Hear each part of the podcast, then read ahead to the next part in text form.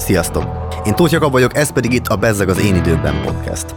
Ma a magyar film és úgy általában a mozgóképgyártás lesz a téma. Szép lassan készülnek és érkeznek a K.L. Csaba nevével fémjelzett új éra a kosztümös történelmi filmjei, emellett pedig elkészült a Besugó, mint az HBO Europe első teljesen saját fejlesztésű magyar sorozata, és az RTL is saját streaming platformot indított.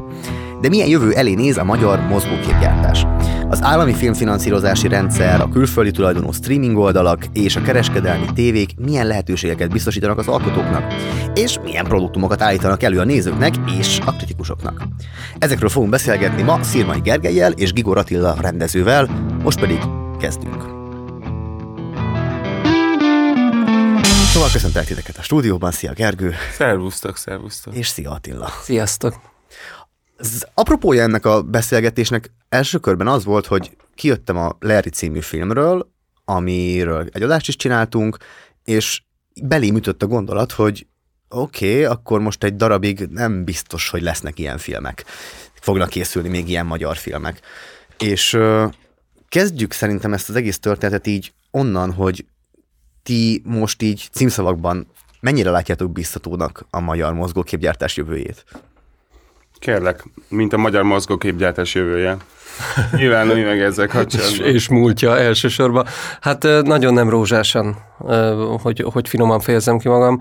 Azt hiszem, hogy ennyire rossz sose volt, mindig ezt gondoljuk, amikor valamiféle rendszerváltás történik a kulturális pénzelosztásban, de ennyire kontraproduktív és kontraszelektív régen volt a magyar kultúra támogatási rendszer, különös tekintettel a, a filmesre. Jelen pillanatban ott tartunk, hogy ha ilyen vagy olyan értelemben nem vagy jóban, vagy nem vagy kegyeltje valakinek, aki jóban van a, a kormányoldalal, akkor gyakorlatilag nem lehet Magyarországon most saját projektet kezdeményezni.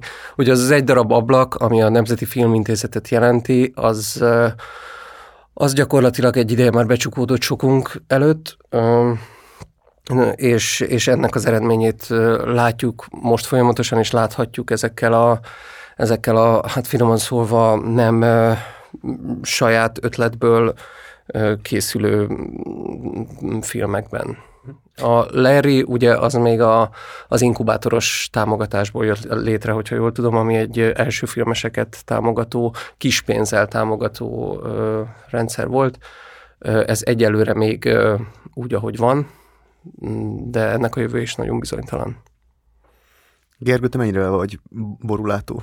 Öm, nem igazán látok bele a, rendszerbe konkrétan annyira, hogy érdemben hozzászóljak. Az biztos, hogy az én régi szf ismerőseim, meg a mostani filmes haverjaim, ők, ők mind panaszkodnak, tehát alapvetően érzek én is egy nehézséget az iparban. Én inkább a külföld felé kacsingatok, és a, a Warner felé rázom az öklömet, meg az HBO felé, hogy ugye ott, ott megszűnt a regionális sorozatokra vonatkozó támogatás, és így a besugónak nem lesz második része, stb. Tehát, hogy új, legjobb tudomásom szerint új külföldi finanszírozású magyar projekt nem fog megvalósulni. Az én területem az inkább Hollywood, az inkább a nyugat, úgyhogy a felé ordibálok, hogy szeretnék még ilyen dolgokat kapni. De sajnos Ö, ott is eléggé lehangoló a helyzet, mert azt most bizonyos költségvetésbeli átalakítások miatt nem tudják folytatni de a álláspontok tisztázása véget azt azért leszögezhetjük, hogy te is üdvösnek tartanád azt, hogyha volna akár a külföldi streaming szolgáltatók által finanszírozott, akár Magyarországon finanszírozott magyar sorozat és filmgyártás. Abszolút minden további nélkül, annak ellenére, hogy én rendszeresen én tudom rugdalni a, a magyar alkotásokat és azoknak a hiányosságait, amikor voltak jók, mint például a Lizarro Katindér, ami nekem egy, számomra egy nagyon kedves, és magyar viszonylatban lehet, hogy bár sokaknak nem tetszett maga a film, magyar viszonylatban egy kiemelkedő minőségű alkotás volt, akkor vizualitását érintve, akkor én nagyon örültem neki. Tehát én alapvetőleg annak ellenére, hogy, hogy trokkárokni, én nagyon szeretném, hogy legyenek ezek. Besúgott nagyon élveztem. Az aranyéletet nagyon szerettem. Uh-huh. Úgyhogy én úgy gondolom, hogy ezeken a területeken, és ezért jobb a sorozatán sok szempontból könnyebben megvalósítható, rengeteg mindent le tudnánk még tenni az asztalra. Hát ez aranyéletet azt én is szerettem ebből a hármasból, maradjunk ennyibe. Mm. De egyébként azt szerintem nagyon fontos ö, leszögezni, hogy mondjuk a besugóval kapcsolatban vannak kritikáim, de az, az egy rendkívül méltatlan eljárásnak tűnik nekem így kívülről, ahogy ők ugye hát elkaszálásra kerültek, ahogy nem lesz nekik második évaduk, ahogy lekerült az HBO kínálatából egy ilyen magyar sorozat, és most Farvizen, vagy nem is tudom, egy tök új streaming szolgáltatón jön be a Sky Showtime-on. Um, Ó, oh, ott, ott visszajön? Bejön? Hát lesz. ott visszajön, igen, igen, igen. És lesz a következő szezonja is? Hát ezt nem tudom. Hmm. A Pálint a, a rendező belengedte, uh-huh. tehát valószínűleg folynak róla beszélgetések, de erről nekem sincs információm. Uh-huh. Uh-huh. Hát minden esetre tehát nincsen kőbevésve, hogy hat szezon és egy film valami, ami, amit méltatlanak tartok. Abszolút nem úgy fogalmaznám meg itt a véleményem, hogy ezek fenomenális, javítatatlanul tökéletes művek, hanem az, hogy a magyar, magyar popkulturális viszonylatban ezek értékes alkotások tudtak lenni, amik egy olyan minőséget céloztak meg legalábbis, amit tudnánk mi reprezentálni.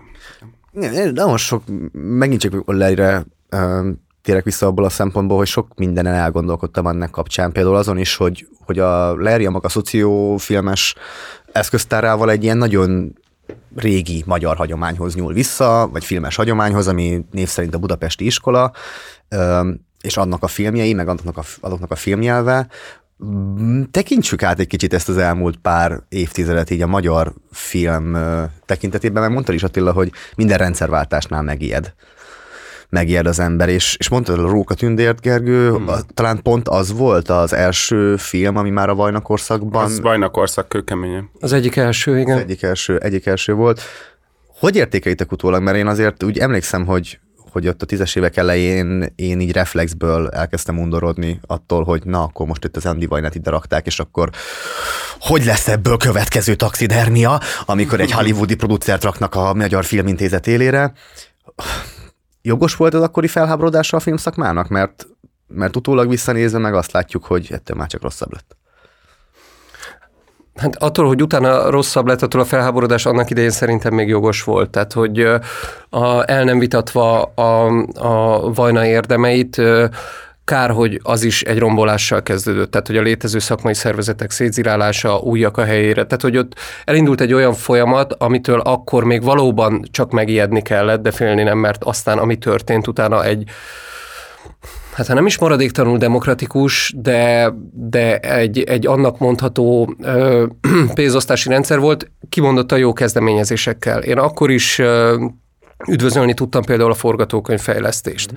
aminek van egy nagyon-nagyon jó oldala, tehát az, amit amit a Gergő az előbb mondott, hogy, hogy még hogyha egy-egy alkotás nem is üti meg adott esetben egyből egy amerikai sorozat színvonalat, tehát hogy ez nem működik anélkül, hogy az emberek ne tudjanak gyakorolni. Így, hogy négy-öt évente csinálunk egy nagyjátékfilmet vagy egy sorozatot, természetesen, tehát hogy az, az a rutin, honnan máshonnan tanulná meg forgatni, mint nem ezekben a munkákból. is volt egy gyönyörű szép következetesség abban, hogy az HBO elkezdte felépíteni a saját gyártású dolgait. Nem véletlenül a Mészáros Karcsi volt az egyik első, aztán végül nem ő rendezte az aranyéletre, őt hívták meg a Liza Róka tündér után, tehát hogy volt egy ilyen ö, folyamatosság, hogyha valaki csinált valami feltűnőt, ami az HBO számára értelmezhető volt, azzal elkezdtek kollaborálni. Ö, visszatérve a vajnakorszakra, és ott is megtörténhettek ezek, igen, tehát hogy két oldala van ennek. Az, hogy elkezdünk forgatókönyvfejlesztéssel foglalkozni, borzasztó jó, nagyon-nagyon fontos. A baj az, hogy a másik oldal az nem annyira tudott fejlődni, ugye ö, nagyon sokan ürügynek használják azt, hogy én nem írok forgatókönyvet, mert akkor a művész vagyok, vagyok, róluk most inkább ne beszéljünk, de van olyan ember, akik a megalap, tehát mit tudom, ha Tarbélára gondolunk, vagy Jancsó Miklósra, nem attól jók a filmjeik, hogy milyen acélos Seedfield szerint jól összerakott forgatókönyvből dolgoznak. Tehát valahogy ezt a fajta szerzőiséget is tudnia kell képviselni egy ilyen rendszernek. De ezzel együtt a, a Vajna szakemberekkel vette körbe magát. Így születhetett meg a Saul fia, ezt most már ő kicsit nem, szerintem nem árulok el titkot, az Andy nagyon ellene volt a Saul fiának. Tehát az, az ő ellenére készült el, uh-huh. de volt, tehát hogy a, a körülötte dolgozó szakemberek azt tudták neki mondani, hogy figyelj, Andy, ennek a filmnek el kell készülni a szakmába, még nemzetközi szinten se senki nem hitt el. És aztán a világon nincs annyi díj, amennyit megnyert, ami akár tetszik a film, akár nem, ez mindenkinek jó a magyar szakmában. Tehát a magyar filmre elkezdtek másképp tekinteni. A, a, a László miatt, az Enyedi Ildikó miatt, és sorolhatnám ezt a rengeteg sok alkotót.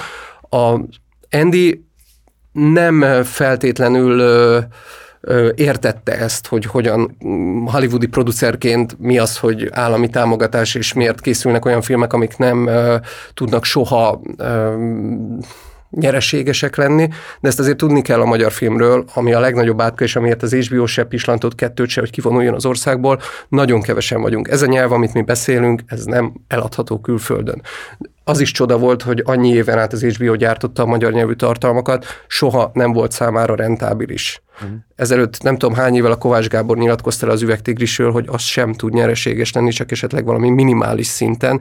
Innentől nem beszélhetünk arról, hogy a magyar film éljen meg a piacról. Hogyha azt mondjuk, hogy a magyar film éljen meg a piacról, azzal sajnos azt mondjuk, hogy a magyar film ne legyen. Mert nincs piaca, úgy van piaca, hogy a Saulnak lett piaca, meg a lélekről. Uh-huh.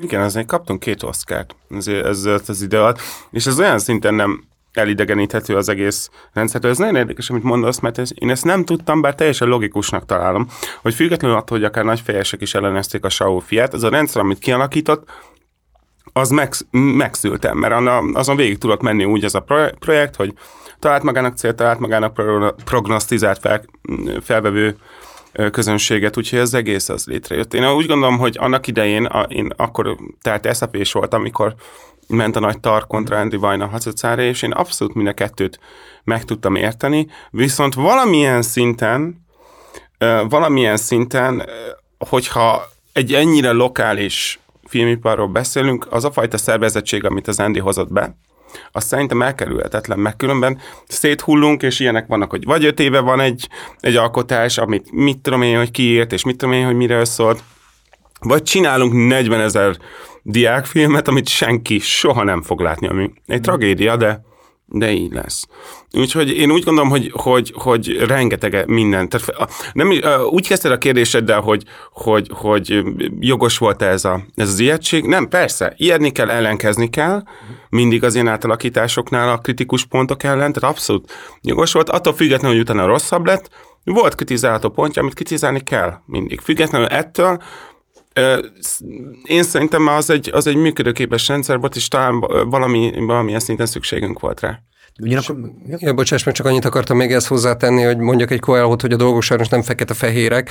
Tehát, hogy rengeteg minden, amit, amit annak idején a filmszemle, a szakmai szervezetek szétzilálásával sajnos már a film alapnak tulajdoníthatunk, azok megágyaztak ennek, ami most történik. Uh-huh hogy a szakma teljes ignorálása és figyelmen kívül hagyása súlyos szakmai kérdésekben. Uh-huh. Tehát sajnos ez is hozzátartozik, miközben ezek az érdemek elvitathatatlanok a film alaptól.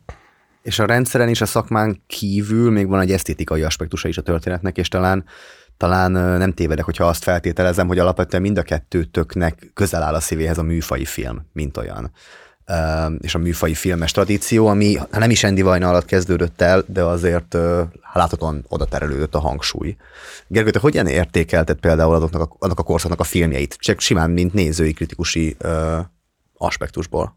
Ö, nem tudnék ilyen, ö, magyar filmhez nem értek annyira, hogy ilyen könnyen be, be, belőjem ezeket a kategóriákat. Mire gondolsz most műfei film alatt? A, vagy melyik korszakra gondolsz? Az üvegtigris valami Amerika ö, hát időszakra? Vagy? Nem, már inkább igen a Vajna korszak utáni, most például volt utáni. X a rendszer, vagy na, szóval a Vajna korszakra. Ja, ja, ja, ja. X a rendszerből törölve jut eszembe például, mint uh, thriller, uh, Rókatündér az nem tudom, hogy műfai alapon bekategorizálható. Az egy, az egy hibrid, az egy hibrid, egy ilyen hibrid, hibrid igen. film volt. Hát, talán ez a Mitkált néven emlegetett kategória illhet rájuk, de, de, de ez jó, hogy már az elején így a, a tipologizálását hát, megpróbáljuk minél pontosabban elvégezni. Tehát az a, az a probléma, igen, tehát hogy itt azért voltak meglepő dolgok a, a vajnakorszakat, amire nem, nem számított az ember és nem várt.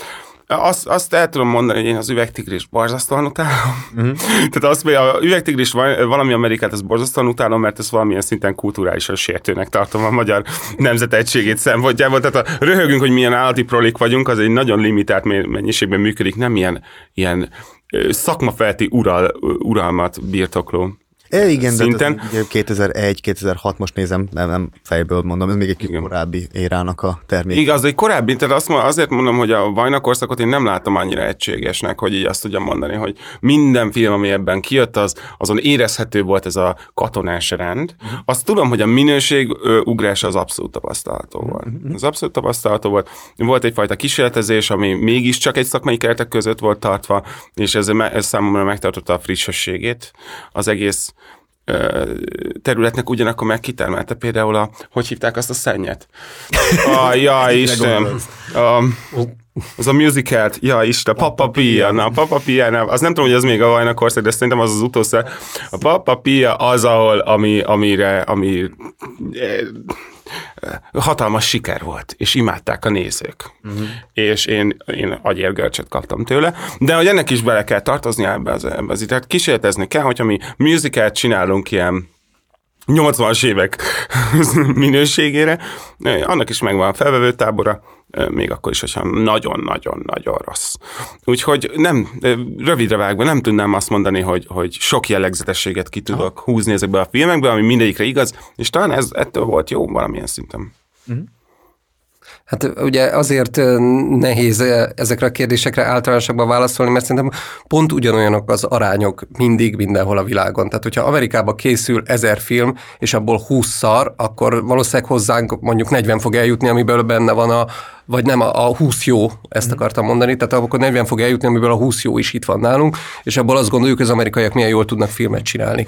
Magyarországon elkészül 20 film, és ha abból kettő jó, akkor tök jó, tök jó arányról beszélünk. Ez egy, ez egy ilyen műfaj, mint egyébként minden más művészet, és, és ami a, ha most a film alap pozitív oldalát akarjuk kiemelni, akkor az, az hogy például a forgatókönyvírók ö, ö, folyamatos munkát ö, jelentett, és tehát, hogy nem mindig írjuk a hülye kis forgatókönyveinket, de ott hirtelen azt vettük észre, hogy fizetést kapunk érte. Egészen megdöbbentő változás volt ez, és, és sokan voltak úgy, hogy volt egyfajta biztonság és következetesség. Ugyanaz, ami egyébként azt gondolom, hogy a kereskedelmi csatornák is ilyen értelemben az HBO nagyon-nagyon kereskedelmi csatorna, ők se csinálnak mást. Olyan dolgot akarnak csinálni, ami nekik jó, és, hogyha, és ez tökéletesen találkozott egy ideig, egy olyan 10 15 évig talán a magyar filmeseknek az igényeivel, hogy végre csinál, ülhessek írószobában. Amikor én a terápia három évadát végigcsináltam íróként és rendezőként, az olyan volt, mintha még két egyetemet elvégeztem volna. Hogy, ja, hogy ez ilyen, hogy én nem csak otthon a depresszió gyógyszereim mellől találhatok ki valami nagyon fontos dolgot, ami egy fesztiválra elmegy, hanem összeülök öt emberrel, akik adott esetben ugyanolyan másnaposak és tehetségtelenek, mint én egy átlag hétfő reggelen, de hogyha eleget dumálunk, akkor abból valami kurva jó dolog ki fog jönni. Tehát ez egy olyan másfajta gondolkodás, amire igenis szüksége volt ennek a kis országnak. És kár, hogy vége. Ez, és ez a nagyon furcsa, hogy a, akármennyi, tehát hogy a, mondom, én a, én a filmes oldalról tapasztaltam a, ezt a hisztit, ami nem volt díszhiszti, tehát hogy akármennyire is átlátom a visszásságait és, és a tradíció rombolást, ahogy jól fogalmaztál, ami, ami végbe ment az Zenni Vajna korszakában. Nehéz most már úgy tekinteni vissza rá, hogy ez egy, ez egy, ez egy nettó negatív élmény volt, mert most, most az a megragadhatatlan izé, úszás az éterben, ami zajlik, az a pánik, amit tapasztalok a, a kollégáimon, az, az nagyon nehéz. Az, az, az egy egész más fajta nyomor. Ja.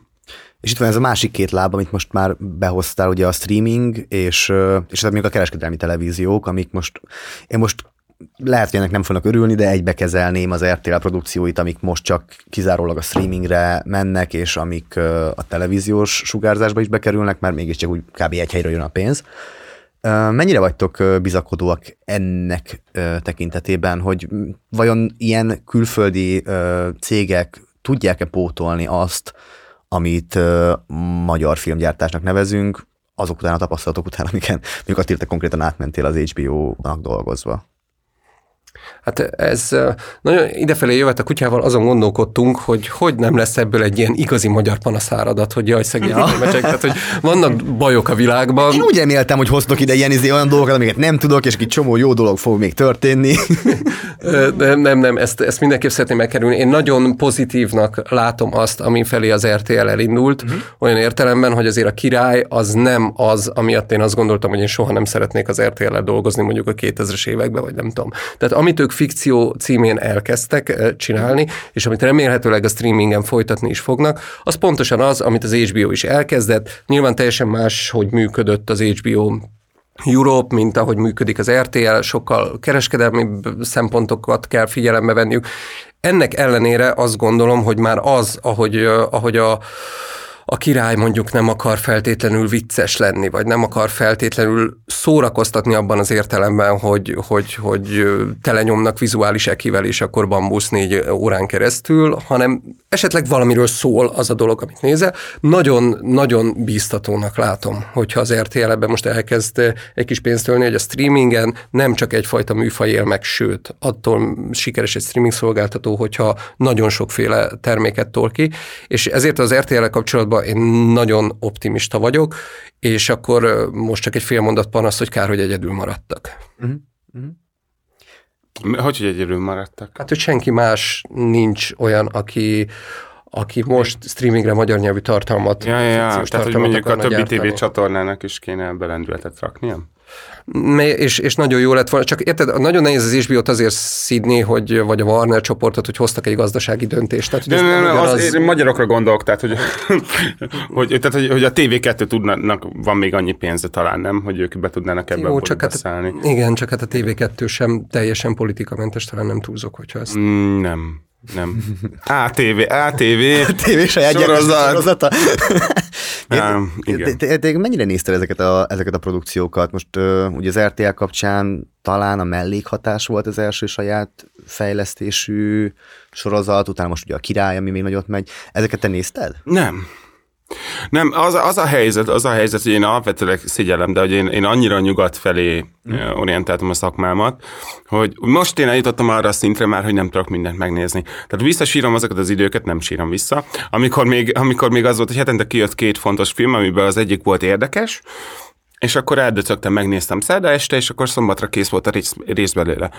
Most már teljes a pánik, mert valahogy zsonglőrködnöm kell az én személyes életem, a 40 millió sorozat, és megjelenő film, és stb. között, és ez csak a nyugat. Tehát, tehát e, e, én, telje, emiatt, emiatt, és mivel ez ugye szakmai szinten ezt követem, én, én a magyar ilyen kultúrától sajnos eltávolodtam. Egyre jobban minden lépésben, hogy én a királyt egyetlen nem láttam. Azt, azt vágom, hogy a, a egyetemtársaimnak a fele szerepel benne, nagyon örülök a sikerüknek. És így, hogy most megkaptam az ajánlatot, rá is fogok nézni, mert láttam már Zambó Jimmy-t, biztos vagyok benne, hogy hallottam is. Úgyhogy úgy, úgy, úgy, ilyen szempontból, igen, én nem, nem vagyok annyira releváns magyar, magyar kulturális véleményekben, mint szeretném lenni, de hát nem lehet mindenben jó az ember. De figyelj, borzasztó fontos, és teljesen valid, amit mondasz, mert hogyha most tényleg csak a streamingről beszélgetünk.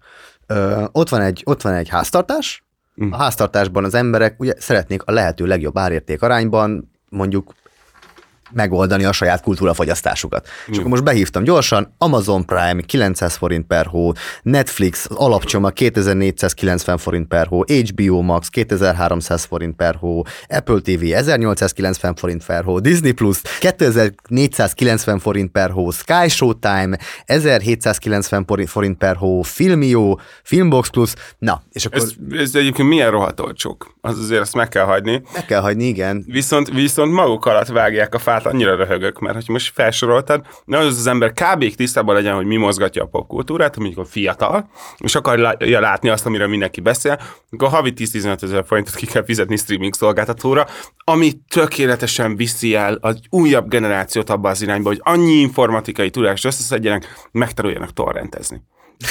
Tehát valahogy ugye a streaming szolgáltatóknak ez volt a lényege, hogy könnyen. Ott, a, ott van a, a, Pirate Bay, mindent le tudsz szedni, de egyszerűen ezt csak bekapcsolod a tévéde, minden gyönyörű minőség, megvannak a feliratok, nem kell hülyeskedni. Ez megért ennyi pénzt az embereknek. De amikor sikeresen szanaszét szabdaltuk a streaming szakmát, hmm, igen, szóval szanaszét szabdaltuk a streaming szakmát, és emiatt a már nem lehet egyszerűen részt venni a világ eseményeiben, hogyha nincsen három-négy feliratkozásod, akkor hogy visszatérünk, akkor visszaevezünk a kora 2000-es évekbe, és le, letöltjük a LimeWire-t még egyszer.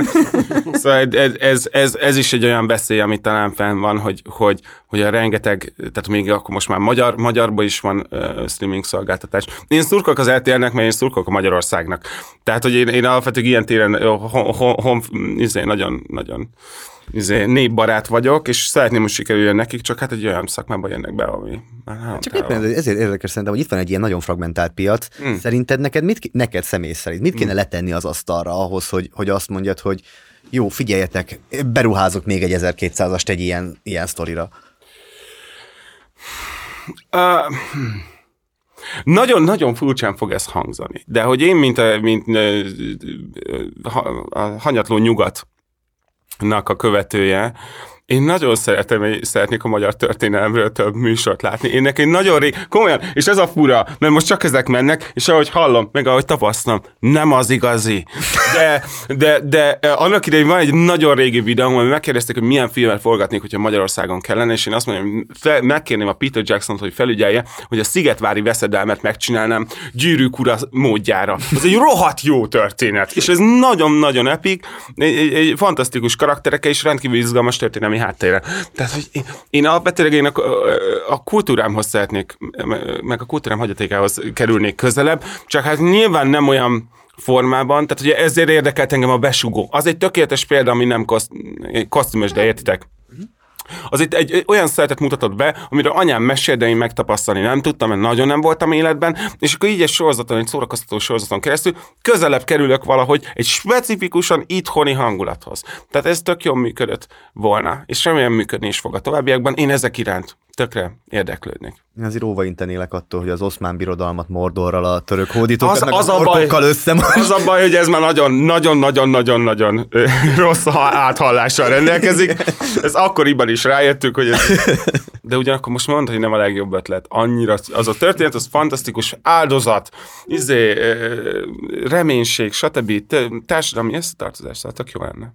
Ja, nem nagyon ismerek filmest, aki nem csinálna nagyon szívesen kosztümös vagy történet. Tehát, hogy neked ahogy az, a, a Szigeti Veszedem nekem a, a Dózsa egy ilyen mániám, hogy csodálatos filmet lehetne csinálni, abból az meg inkább ilyen trónokharca, tehát az az intrika, az a, az a, az a szintű, tehát hogy gazdagok versus szegény, nagyon sok olyan téma van benne, hogy gyönyörűen meg lehetne csinálni. Az a baj, hogy ami most történelmi film címen megy, az, azok, azok hős eposzok, olyan mm. naív, ha én is naív akarok lenni, akkor naívan, egyoldalúan elmesélt történetek, amik, amik pont ezt nem adják, amit te szeretsz a besúgóban. Mhm. Pont mm. nem arra világít rá, hogy emberek csinálják a történelmet rendszerint bizonyos indokból, és emberek ilyen vagy olyan konfliktusba keverednek, és abban nagyon-nagyon sok ember képes meghalni, amikor fölül valakik azt mondják egyszer csak, hogy nekem ez vagy az kell így lenne értelme, és mindenki szeretne ilyen történelmi filmet csinálni. Az egy másik kérdés, hogy a 2000-es években, amikor én kezdtem a pályámat, eszedbe nem jut egy kosztümös, tehát hogy örülsz, hogyha a saját ruhába szerelmesek típusú kis hülyeségedet le tudod forgatni, mert baromi drága műfaj a film. Az, hogy most a Hunyadira van 20 milliárd, vagy nem tudom éppen hol tart a költségvetése, az sajnos nem, nem kapnád meg akármire, csak azért, mert mondjuk Dózsáról vagy, vagy az Rényi műből akarsz csinálni valamit.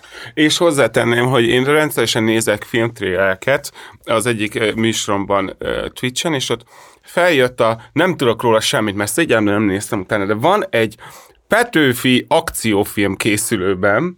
Bocsánat, hogy musical? Vagy, nem, az nem musical. Nem, nem musical. volt a musical? A, az akció jeleneteit a Guy Ritchie féle Sherlock Holmesra mintázták, a megőrültek az emberek érte.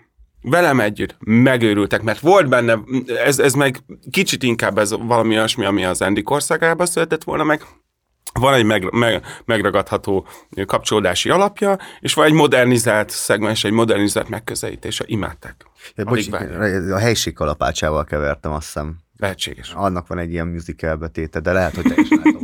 nem azt hiszem, abban vannak dolgok, de nem tudom, mert nem, nem láttam. Szóval jó, jó ez, van, van, van ennek helye. Én, én, egy, én egy 48-as detektív, ilyen noáros uh-huh. kaland sorozatot holnap megnéznék, beraknám. De mondom, tehát ez a, ez a, nem, tudom, hogy nem tudok semmit erről a Petőfis projektről, azt tudom, hogy, hogy mindenki megőrült érte, hogy mennyire szórakoztatóan néz. Meg fogom nézni. Azt, Né- nézd azt a videót, amit forgatni fogsz utána, mint ja, ja, ja, hát igen. megígérem. Jó, jó, jó. Ja, te, te, te tisztában vagy ezzel a projekttel?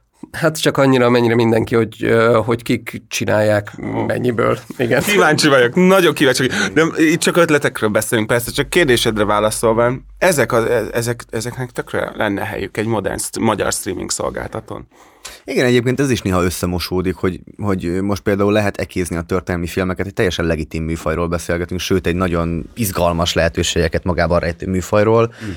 Hát lehet, hogy most egy generáció szemében ez így nevetségtárgya lesz, hogyha ilyen rossz májúan közelítjük meg, hogy a Rákai Filip produkciók azok majd lehet, hogy nem a legmagasabb esztétikai nívót fogják képviselni, de eh, visszaszívom, nem, nem, nem, nem, nem állok neki, mm. nem állok hozzá így.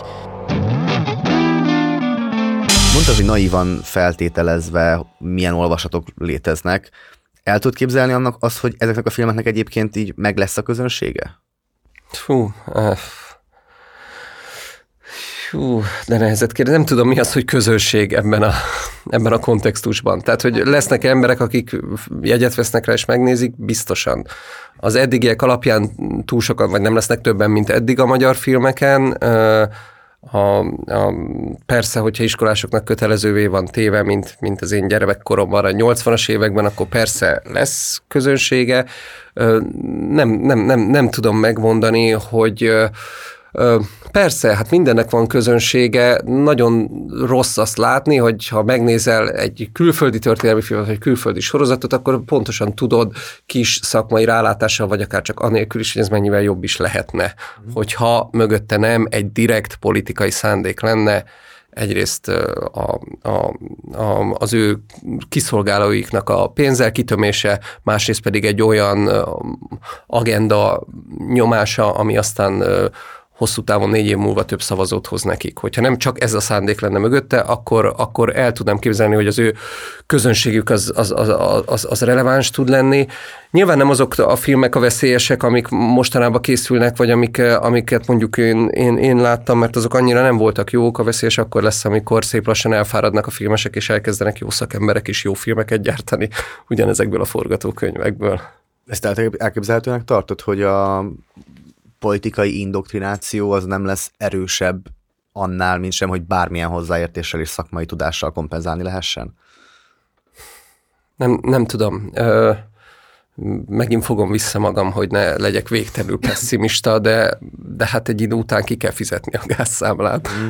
Tehát ez... ö, Persze, hát ez ugyanaz érted, amikor a, az SZF-ét vel történt, ami történt, és most, hogy mondjam, nem olyan elismert szakemberek tanítanak ott, mint azelőtt, de ha én most lennék 18 vagy 20 éves, én se a Free sf mennék, miközben én ott dolgozom, hanem az sf mennék, ha filmrendező akarnék lenni, mert, mert most két éve történt, ami történt, most mit tudok csinálni, diplomát akarok filmrendezésből, akkor oda kell mennem. Gondolom, hogy a filmszakma is így szép lassan, ha csak nem tud végre összekapaszkodni és komoly ellenállást mutatni, akkor szép lassan egyre többen fognak dolgozni ezekben a nagyon drága filmekben. És mi lehetne az alternatívája? Vagy hogy ugye most megint csak visszakanyarodva streaming, kereskedelmi tévé, ezek képesek lehetnek ellenpontot képezni? Mert tényleg emlékszem, amikor az HBO ugye elkezdődött, a, a magyar HBO-n a saját gyártás. Tehát úgy néztünk rá, hogy mint hogyha, mint hogyha, mint hogyha egy új alkotóközösség most itt tényleg elkezdene felépülni, milyen csodás, hogy lesz egy ilyen. Tényleg ez a Balázs Béla stúdió, ami a szocializmusban egy ilyen kísérletői terepe volt a, a filmeseknek, így azzal vontuk párhuzamba haverjaimmal, hogy úristen, itt az HBO-n piaci alapon megtörténik valami ilyesmi. Aztán valahogy a gép nem ezt dobta. Minden anyagnak egy szinten túl kell egy, egy, egy kulturális befogadás, tehát kell egyfajta követő tábor, akik ezt alátámasztják. Én nem tudom azt elképzelni, hogyha van egy fővonal, ami minősítetetlen kátrányt gyárt, és van, vannak emberek, akik, akik fele akkora a büdzsébe, fele tized akkor a büdzsével, de kulturálisan releváns, érzelmileg átélhető, és, és friss, üde és kellemes anyagokat gyártanak, akkor a kettő között nem lesz tapasztalható a különbség. Ez, na ez viszont az optimizmus. Mert én folyamatosan szurkolok azért, hogy, hogy, hogy, hogy, hogy az fusson be, mint a, én, én, én nyilván Tarantino ideal, imádásával nyitottam a filmes szakmám, és hogy ő volt az, aki benn is dolgozott a stúdiórendszerben, meg kint is dolgozott a stúdiórendszerben, és ez a fajta megközelítés az, az ami, amiért én nagyon tudok rajongani. Mert valami, valamilyen szinten megjátsza a rendszert, hogy megszerzze a, a támogatást, ugye a Tarantino is a uh-huh nagy haverja volt a kedvenc film poralúszerünknek a Miramaxnál. Mindezek mellett viszont soha nem hozott, tehát hogy nagyon tettenérhetetlen mennyiségű áldozatot hozott a saját műveiben. Minden úgy történt, ahogy ő szerette volna. Én valamilyen, valamilyen ilyet itthon is el tudok képzelni. Változatlanul úgy gondolom, hogyha valaminek nagyobb, valami jobb, valami, valami értékesebb, viszont kevésbé támogatja a rendszer, vagy a pénz, attól függően be tud futni. Mind a mai napig számomra a, a, a legfantasztikusabb magyar film, amit a legjobban szeretek ebben a mainstream vonalban, az a Control, Uh-huh. ami a mai napig megállja a helyét, és erre relatíve kevés magyar filmet tudunk mondani, kettőt, a macskafogót, meg a kontrollt, amit ma levetítve egy közönségnek, és nem tudják, nem tudják megmondani, hogy uh-huh hogy azt pontosan mikor gyártották, hogy mennyire időszerű az üzenete. És az ilyeneknek én úgy érzem, hogy ma is megvan a helyek. Úgyhogy én ugyanennek a vonatnak az optimizmusát képviselném. Abszolút látom, a, látom azt, hogy mennyire romlik a helyzet támogatás terén, amennyire bele tudok látni. De én, én, a, én hiszek a közönségben. Hát a kontrollat érdekes, hogy felhozod, mert ugye ráadásul, ha jól tudom, akkor Antal Nimrodnak rengeteg saját pénze uh-huh. ment bele abba a projektbe. Uh, lehet, hogy ez lesz a, ez lesz a kiút. Lehet. Hát ha nem is a saját pénzét tolja bele az ember, de Ennyiben most én is fölülnék erre az optimista vonatra, hogy, hogy nagyon-nagyon sok jó energia van. Pontosan azért, mert ez történik, ami történik, Igen. és rengeteg fiatal, tehetséges ember arra, hogy nem kaphatunk, vagy nem kapunk pénzt az NFT-től, vagy még azt is visszaveszik, amit már megkaptunk, az, az egy nagyon-nagyon tehetséges dühöt és, és inspirációt is jelent. Nagyon-nagyon sokan fogják keresni, és találják is meg az utat. Lásd Larry, ami ugye inkubátor volt, de valamiért azt gondolom, hogy az ilyen filmek azok elkészülnek akkor is, hogyha senki nem támogatja őket, vagy egyelőre még az Európai Unió része vagyunk, rengeteg olyan nemzetközi pályázat van, ahol, ahol elindulhat egy ilyen, főleg fiatal filmesek, amiben szintén nem jeleskedik az országunk, de legalább a régiónk, így az Unió, abban, hogy pályakezdő fiatalokat a pályakezdéshez hozzásegítsem. Rengeteg workshop van, pitch fórum, ahova el lehet menni, és ezek a, ezek a fiúk, lányok, ö, ezek, ezek ki fogják maguknak taposni, hogy megcsinálják azokat a filmeket. És ez nem csak elnökségi tagja vagy a Free SFA-nek, de ugye tanítasz is filmrendezőket már évek óta. Hát épp most diplomázik a, az az osztály, akik, akik még MA szakosok és, a, és az SFA-ről menekültek. Ők most Bécsből kapják meg a diplomájukat, most éppen már nem tanítjuk őket, mert a vizsgafilmjeiket forgatják, de tanítottam ott két különböző osztályt is, igen. És mesélsz erről, hogy, hogy milyen ö, Hát hogy tudsz, hogy tudsz nekik alternatívákat mutatni egy ilyen helyzetben, ahol a finanszírozástól a kivitelezésig gyakorlatilag minden ilyen rókafogta csuka módon vagy összejön, vagy nem? Hát nem... Az a... Tehát érted, az SZFE kivéreztetése az nem 2020-ban kezdődött. Tehát már amikor én oda jártam a 2000-es években, és amikor ott tanítottam 17-től, már akkor is nagyon-nagyon rossz volt a helyzet, és nagyon nehéz volt vizsgafilmre akár csak két forintot is kiszedni. Tehát nem az volt, hogy minden évben automatikus volt, hogy a srácok tudnak forgatni egy-egy vizsgafilmet. Tehát hogy azt kell, hogy mondjam, hogy ez a fajta kultúrpolitika nagyon régóta képzi ki ezeket a deszantosokat, akik, akik a szép magyar szóval szarbóhúgyból kénytelenek forgatni, mert nem nagyon van más lehetőségük. Úgyhogy az, amit mi a Free SFN ehhez képest nyújtani tudtunk, hogy na srácok, most még ennyi pénz sincs, de beszélgessünk filmtervekről. Én azt gondolom, hogy nagyon, nagyon inspirálóan tudott hatni, mert ez egy olyan generáció volt, azok, akik látták, hogy mi történik az SFN, azok, akik tudták, hogy kik azok az emberek, akik oda jönnek az alapítványba, vagy, vagy, vagy rektornak, ők egyszerűen képtelenek lettek volna ott tovább csinálni, még hogyha most ugye sokkal több pénzből is forgathatnának vizsgafilmet. én maradéktalanul hiszek abba, hogy ez a fajta energia, ez a fajta egy nagy kifejezés tisztaság, ez, ez elnyeri méltó jutalmát, ha másban nem, akkor inspirációban mindenképp. Ez a deszontosság, ez érdekes. Most azt jutott egy párhuzam, ami lehet, hogy teljesen légből kapott. De az, hogy Gergő, te se tévézni mentél el hanem, hmm. hanem deszantosként a televízió műsorkészít, televíziós műsorkészítő szakról, hanem kvázi ugyanilyen hmm. légi deszantosként magadnak csináltad meg az internet keretein belül a saját adásodat. Uh, szerinted elképzelhető, hogy ez az attitűd, ez, ez, ez valahogy a filmgyártásba is bekerül? Nyilván ezek no-budget filmeket fognak eredményezni, de tudnak kulturálisan annyira relevánsakká válni, mint amennyire a YouTube, a Hollywood hírügynökség relevánsá vált? Hát annyira nem, én zseniális vagyok. Tehát a nyomomban nem érnek, de... de amúgy ne, ne, nagy nehézség az, hogy a hogy a, tehát az interneten fogyasztott rövid, specifikusan rövid filmek mennyiség az három per év. Egyszerűen senki nem néz meg semmit. Tehát a, a rövid film élvezete interneten keresztül az én gondol, úgy gondolom, hogy egy elvetendő gondolat. Az egyszerűen nem létezik, és az amerikai YouTube-on, amennyire én végigkövettem, most már 10 három-négy éves időszakomban a, a történelmét, nem, nem lettek rövid filmesek, csak és kizárólag egy műfajban a humor, és abban is egyre rövidültek az anyagok, és gyakorlatilag most már egy percig terjednek, 37-38 másodpercig gyakran. Tehát úgy gondolom, hogy a filmgyártás, hogyha mi a művészeti meg, megközelítését vizsgáljuk, akkor az nem egy internetre termett dolog. Uh-huh ennek számtalan oka van, nyilván a telefon, meg a rövid, tartalmak rövidségé felé felállított igény, stb. Tehát én úgy gondolom, hogy nem. Ugyanakkor viszont egy olyan példám van, hogy a Ruben Brandt nevű animációs film, amit, ö, van, amit én nagyon kedveltem, szerintem egy nagyon-nagyon szép és, és kifejezetten mély esztétikával rendelkező alkotás. Nem igazán tudnám teljes mértékben magyarnak hívni, mert annyira beleláttam a gyártásba, azt hogy négy nemzet rakta össze valahogy 46 másik pénzéből, és ezt viszont elképzelhetőnek tartom. Tehát kicsit visszakanyarodva az előző témánkhoz. Azt viszont igen, hogyha valaki nagyon meg akarja csinálni a cuccait, akkor, akkor Európai Unió akkor más országok, akkor összehavarkodik más egyetemen gyártott csoportokkal, stb. És akkor valahogy addig rugdalja a vasat, ameddig nem lesz belőle érték. Úgyhogy, úgyhogy ezt inkább el tudom képzelni. Internetre, hogyha valaki, tehát hogy nagyon, nagyon pici a youtuber piac, nekem már nagyon rég nem kéne, hogy legyen szakmám egyébként. Tehát, hogy egy 11 éves YouTube karrier, az egy felfogadatlan, felfogadatlan dolog Amerikában. Ott lassan 400 millióan vannak, és mondjuk kinek van tíz éve sikeres karrierje, három-négy embernek.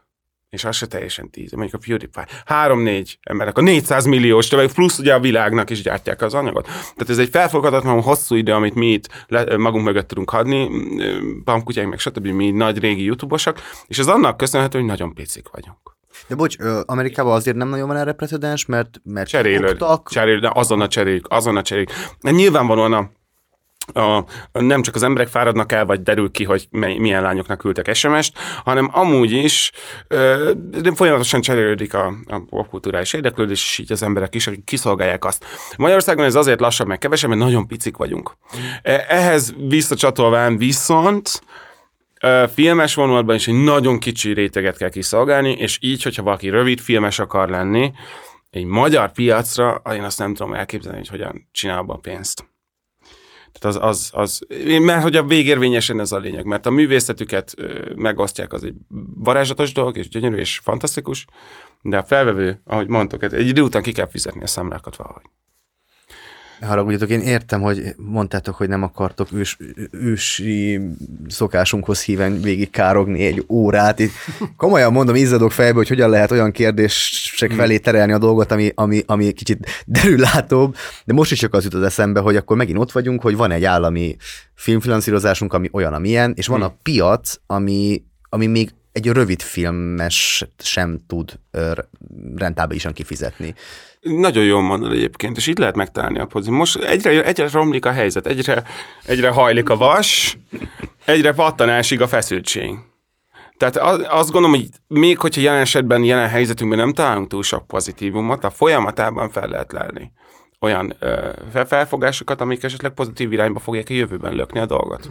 Tehát abszolút én úgy gondolom, hogy, hogy mindennek, mindenkinek van egy tűrés határa, és mindennek van egy tűrés határa a filmeseknek is, és nem hiszem, hogy a valaki filmkészítő akar lenni, akkor az ne találja meg az utat, módot, hogy akár, akár tűzzel vassal, de kiküzdi magának, hogy az legyen. Így van, és mivel a a liberális piacgazdaság, aminek egyébként a kormányunk is olyan nagy híve, ez, ez, ez ennek a legegyszerűbb és közhelyesebb eredménye például az, hogy mindannyiunk zsebében itt van az iPhone, vagy aki tudja milyen okostelefon, és ezt nem is feltétlenül én mondom, hanem a világ életemben, a életében 35 mm-re gyönyörűen fényt festő Tarbéla is az összes workshopjára, amit most tartott januárban is nemzetközi diákoknak, ő is azt mondta, hogy ne szarakodjatok ott a telefon a zsebetekbe, kezdjetek, csináljátok a film filmet, tök mindegy, hogy mit és milyen körülmények között forgassatok, mert hogyha ez az igényed, akkor csinálni fogod. És az, hogy ennyi eszköz áll rendelkezésre, ami miatt annyi vizuális szemét van a világban, ennek megvan az a gyönyörű jó oldala is, hogy tényleg bárki tud most már mozgóképet csinálni, és tényleg bárki csináljon is. Hm. Volt valamilyen anekdota régen, talán Godártól származott, hogy ha két frankon van, akkor két frankos filmet csinálok, vagy valami ilyesmi? Hm ennek a korszaka jön, azt mondod? Ez már van? Ó, ez már van. De, de a, engem felháborít, hogy milyen rohadt olcsó most már üzemeltetni egy YouTube csatornát. Engem felháborít. Amikor én kezdtem, akkor... Akkor még volt sportértéke. Privilégium volt. Nem, tehát, hogy én, én egy szertárba kéreckedtem be, hogy amikor nem használják a lámpákat, meg stb., akkor én tudjak világítani, és akkor ott vegyem föl a izémet. És ez is kellett nepotizmus, mert az anyám uh, egyetemén tudtam ezt, ezt összeintézni, de még ez se az volt, hogy az én két eszemben nehéz volt régen, és a kamerák drágák voltak. Most, most vagyunk itt a podcast címénél, bezzeg az én időmben. Hogy bezzeg az én időmben. Igen, minden jobb volt. Miért kellett szívni a sebeinkből, hogy valahogyan összehozzuk, most itt van ez a telefon, ami, ami né, néha jobb, mint a kamera, amit használnak az emberek. Tehát, hogy hogy ez, ez eljött ez az idő. Eljött ez az idő, hogyha valaki nagyon szeretné csinálni, akkor tudja csinálni. Na, nagyon szeretné, nem van a hangsúly. Uh-huh. Nagyon szeretné, nem van a hangsúly, hogy akkor le kell venni az automata módot, meg kell találni a shallow focus ezt meg azt komponálni kell, az izé a szobalámpával világítani, tehát hogy, hogy a munkát bele kell most is tenni, nem lett sokkal egyszerűbb, csak elérhetőbb. Uh-huh. És ki kell találni, hogy mit, miből élsz addig, amíg nem kezdesz el a kreativitásodból pénzt keresni, mert az sajnos nem egy-két év alatt történik, meg gondolom a te szakmádban se. Ne, én, én, én, há, megvan, három év után kaptam először 10 forintot a YouTube-tól. És három évig én angolul tanultattam tini lányokat és fiúkat. Nem, én utána hívott engem a FreeSF-et tanítani, és nagy tisztelettel visszautasítottam, mert állati szarpedagógus vagyok. Borzasztóan rossz, és ennek nem akarok friss elméket kitenni, de ezt csináltam addig, ameddig nem volt fizetés a YouTube-tal. Igen, úgyhogy ez benne van, és ez most is benne van. A passzió az, ami előre kell vigye, és ez szerintem mindkettőnk szakmában valószínűleg így van, hogy az elején abszolút. Tehát az elején bele kell tenni mindent ahhoz, hogy de volt csak oké, okay, piacgazdaságnál vagyunk megint, és akkor a YouTube-nál, ami megint csak egy külföldi cég, aminek a Google, és akkor Google fizet neked, ez tök jó, erre van egy rendszer. Mm. Mi is haszonélvezői vagyunk, meg hát ugye a YouTube-on nagyon sokan. A filmes ö, szakmán belül elképzelhető ilyen, vagy van ilyen, amit nem ismernék? Már micsoda? Hogy... Hát bármi, ami, ami, hogyha szívből, szerelemből alkotó embereknek van valami produktuma, amit le tudnak rakni az asztalra, akkor az valahogy rentábilissá tehető. Csak egy idő után. Tehát, hogy itt is ugyanaz történik, hogyha jó körülötted a levegő, vagy illetve magyar piacon már nem tud körülötted jó lenni a levegő, de nemzetközi piacon jó körülötted a levegő, akkor sokkal könnyebben jutsz lehetőségekhez. Tehát akkor nyilogatnak az ajtók, stb. Ezért meg kell dolgozni az elején és amíg az ember még nem ismert annyira, hogy tényleg olyan dolgokat csináljon, amiket szeret, hát azért kénytelen olyan munkákat vállalni, amik, amik kifizetik azt a bizonyos gázszámlát, de ha megnézed, ez, ez azért nagyon szépen tetten érhető a még boldogabb időkben is filmrendezőként működő embereken, hogy a Reis Gábor is színházat csinál, a Cornél Mundrucó is rengeteg színházat csinál, Hajdúszabi, mindenki valami mást is csinál mellette, mert Magyarországon filmből, pláne nagyjátékfilm filmből nem lett, főleg így, hogy sorozatok is megszűntek, már az olyan sorozatok, amikben az ember úgy igazán szívesen dolgozna, az, hát érted, tehát, hogy nekem is videójátékok átvezető animációja, meg trélereiből élek, meg, meg igyekszem sorozatterveket úgy fejleszteni, hogy el tudjam adni őket. Tehát, hogy ezek, ezek olyan mellékes szakmái a filmrendezésnek, amik, amik hogyha hogy szerencséd van, akkor tudsz, tudsz bennük dolgozni. Igen. De nem kielégítő egyébként, mert azért ugye ez, ezt hozzá lehet tenni, hogy ez egy Assassin's Creed kapcsolódik a Tényleg, ja persze, az, az Szóval, hogy azért- meg Call of Duty, meg ilyenek. Hát, Igen, ezekbe dolgoztam mind. Gratulálok. Hát de ez, érted, átvezető animációkat, tehát hogy ilyen animatikokat, meg, meg trélereket rendezünk. Nagyon, művészet. Nagyon jó. Hát ez azért csodálatos egyébként, mert, mert ugye annyit pofázik az ember, amíg, amíg, amíg fiatal és zseni, hogy, hogy mekkora szar ez vagy az a Star Wars, és én mennyivel jobban megcsinálnék egy ilyen űrcsata jelenetet, és ezekben a munkákban sajnos egyszer csak ott vagy abban a helyzetben, hogy akkor most meg kell rendezni egy űrcsatát. Tehát, hogy megint csak, mint az HBO-nál annak idején, nagyon-nagyon sokat tanulok ezekből a munkákból. Uh-huh. És ez a nagyon nehéz, és ez az, amit a hallgatóknak próbálunk átadni, hogy muszáj valami olyan munkát keresned, ami, ami közben képzésben tart. Tehát, hogyha valakinek ez a színház, hogyha neked az, hogy csapolsz és nézed az embereket egész éjszaka, hogy ki milyen karakter, akkor az, de olyan munkából élj meg, ami aztán valahol kifizetődik abban, amit te igazán csinálni szeretnél. És ez szerintem nagyon sok munkában így van, nem? Ne, ne, tehát, hogy ezt ne, ne úgy kezeljük, mint ez egy, ó, ez egy nehéz magyar helyzet. Nincs olyan munka, aminek mindegyik részét élvezed, pont. Az az egyik. Másik pedig, egy folyamaton belül is én gyűlölök vágni, gyűlölök vágni, viszont az én munkám nem teljesíthető, hogyha, hogyha nem csinálom azt a részét is én. Tehát úgy, úgy kell összeraknom az anyagot. Ezt a részét nem élvezem. De amúgy meg, hogyha videókra bontjuk, nagyon szeretem megcsinálni a, a David Attenborough új dokumentumfilm sorozatára a kritikát. Nagyon fontosnak tartom, egyébként szakmailag szerintem egy kiemelkedő alkotás, a BBC az ebben nagyon jó, stb. rengeteg értékét lehet méltatni. Nem nézték meg túl sokan, hogyha csak ilyenekből csinálnám, amiket amik passziót érzek meg, stb., akkor nem élne túl a csatornám. Tehát mellé be kell szúrni a, csizmás kandúr kettő kritikát, amit még, jó, ez nagyon szól. Tehát hála Istennek én mindegyiket élvezem egy kicsit, de hogy arra nem számítottam, de azt, azt meg ugye két annyian nézik meg, és az meg viszi a csatornát előre. Tehát ilyenfajta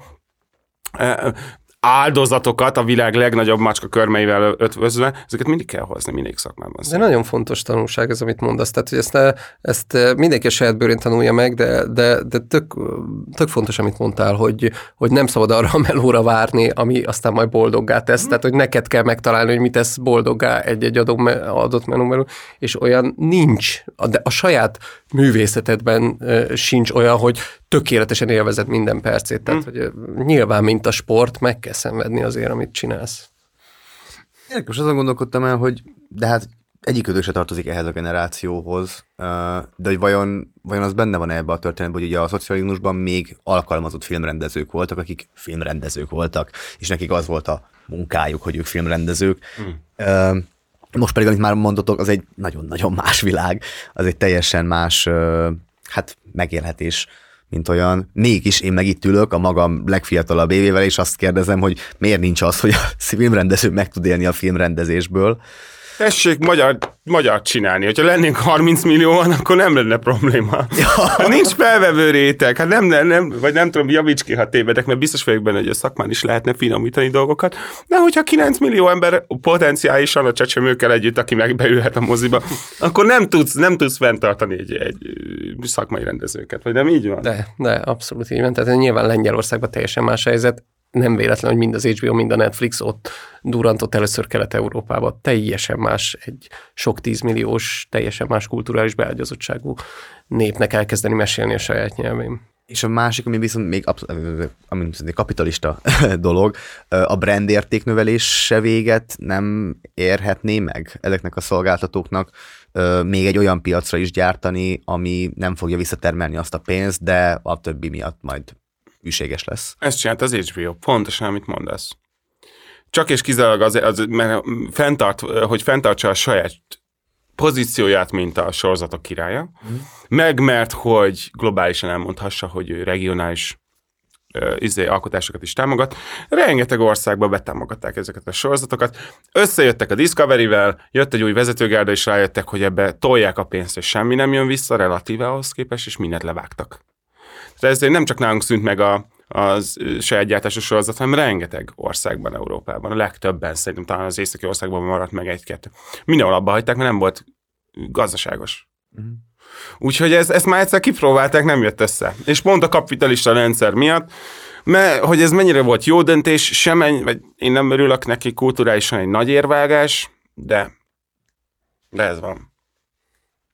Belülről milyen volt egyébként ebben a, ebben a folyamatban részt venni azon kevés rendezők közé tartozol, aki ezt megnézhette belülről? Az HBO-ról, HBO-ról beszélünk a most? felfutása. Hát, Már említettem pár szóba korábban, de nagyon, nekem nagyon fontos szakmailag, emberileg mindenhogy ö, egy nagyon-nagyon jó időszak volt. Engem ugye a terápiának a, az első évadára, amit még viszonylag sz- szigorúan egy remékként kellett felfognunk, és először csak az írócsapatban. De hát érted, mindent, mindent ott tanultam arról, hogy hogyan, hogyan lehet ezt hatékonyan csinálni, egészen odáig, hogy a rendezésért én, én nekem például ugyanúgy castingolnom kellett, mint a színészeknek az első évadban, és nem is kaptam meg a munkát. Tehát, hogy ott történt egy kisebb kavarás, és valaki helyére hívtak be mégis rendezni aztán, és aztán végigrendezhettem majd mind három évadot, és ott végig csinálhattuk azt, hogy az elején csak azt írhatjuk, amit már Izraelben nagyon jól megírtak, második évadban már egy picit változtathattunk, a harmadik évadban már használhattunk akár amerikai évadot is mintának, de abban már megengedték, hogy két teljesen saját szállat ki mi csinálhassuk, és mind a casting folyamat, minden úgy történt, hogy tehát amit reklámban nagyon sokszor nem érzel, hogy nem azért vagy ott, mert te ezt vagy azt jobban tudod, vagy kevésbé jobban tudod, hanem hogyha adok két interjút a Telexnek, egyet a Telexnek, egyet az Indexnek, akkor biztos, hogy föl fognak hívni egy héten belül, hogy, hogy egy tendert adjak be reklámra. Egész egyszerűen, ha ott a nevem, akkor meghívnak reklámra, tök mindegy, hogy mit csináltam, senkit nem Az HBO-nál pedig nagyon-nagyon jó volt azt megtapasztalni, hogy azért ülök ott, mert azt gondolják, hogy tudok valamit, azt kihúzzák belőlem, és aztán használják is adott esetben, miközben azért nagyon az orrodra koppintanak, hogyha elkezded rázni a kerítést, de hogy, hogy én mekkora kurva nagy művész vagyok, és én ezt így vagy úgy akarok csinálni, akkor azt mondják, hogy hm, de nem így fogod csinálni. De mégsem érzem azt, hogy, hogy egyszerűen egy, egy, egy, egy, egy kiszolgáló személyzet vagyok, hanem pont a kreatív energiáimat hasznosítják úgy, ahogy az a legjobb nekem is, és nekik is nyilván. Ezt még árnyalnál nekünk egy kicsit, mert hogy mert én azon gondolkodom, hogy azért az, hogy egy amerikai cég mondjuk azt mondja, hogy itt van ez a formátum, és akkor ezt először másold le, meg nem tudom, ez nem ö, osztotta meg a film szakmát, vagy benned nem okozott konfliktust, hogy kicsit sarkítva ide jön a nagy fehér ember megmondani nekem, hogy hogyan csináljak filmet, amikor ebben az országban Jancsó Miklósokat termeltünk ki magunkból? Én soha nem gondoltam magam Jancsó Miklósnak vagy Bergmannak. Én nagyon-nagyon boldog vagyok, hogyha inspirál egy anyag, amin dolgozhatok. Ez, ez nem, nem, és főleg azért nem, mert nekem az volt tulajdonképpen a sorozatvilággal az első találkozásom. Ugye a Betty Pool, az eredeti izraeli terápia 2005-ben jött ki, vagy 2006-ban, és én még hallottam róla, és el nem tudom képzelni, hogy ez hogy az úristen mellett érdekes, hogy ketten pofáznak epizódról epizódra, és, és hanyatt estem, amikor megkaptam az izraeli első évadot, és azt mondták, hogy na ezt kéne adaptálni. És figyelj, azért ez nem egy izé, futószalag melletti meló volt, hogy, hogy van egy izraeli vadászpilóta, aki, aki a gázai övezetben ledob egy bombát, és utána az lesz a mániája, hogy ő vissza akar oda menni, és meg akarja nézni, hogy azt a bombát hova dobta.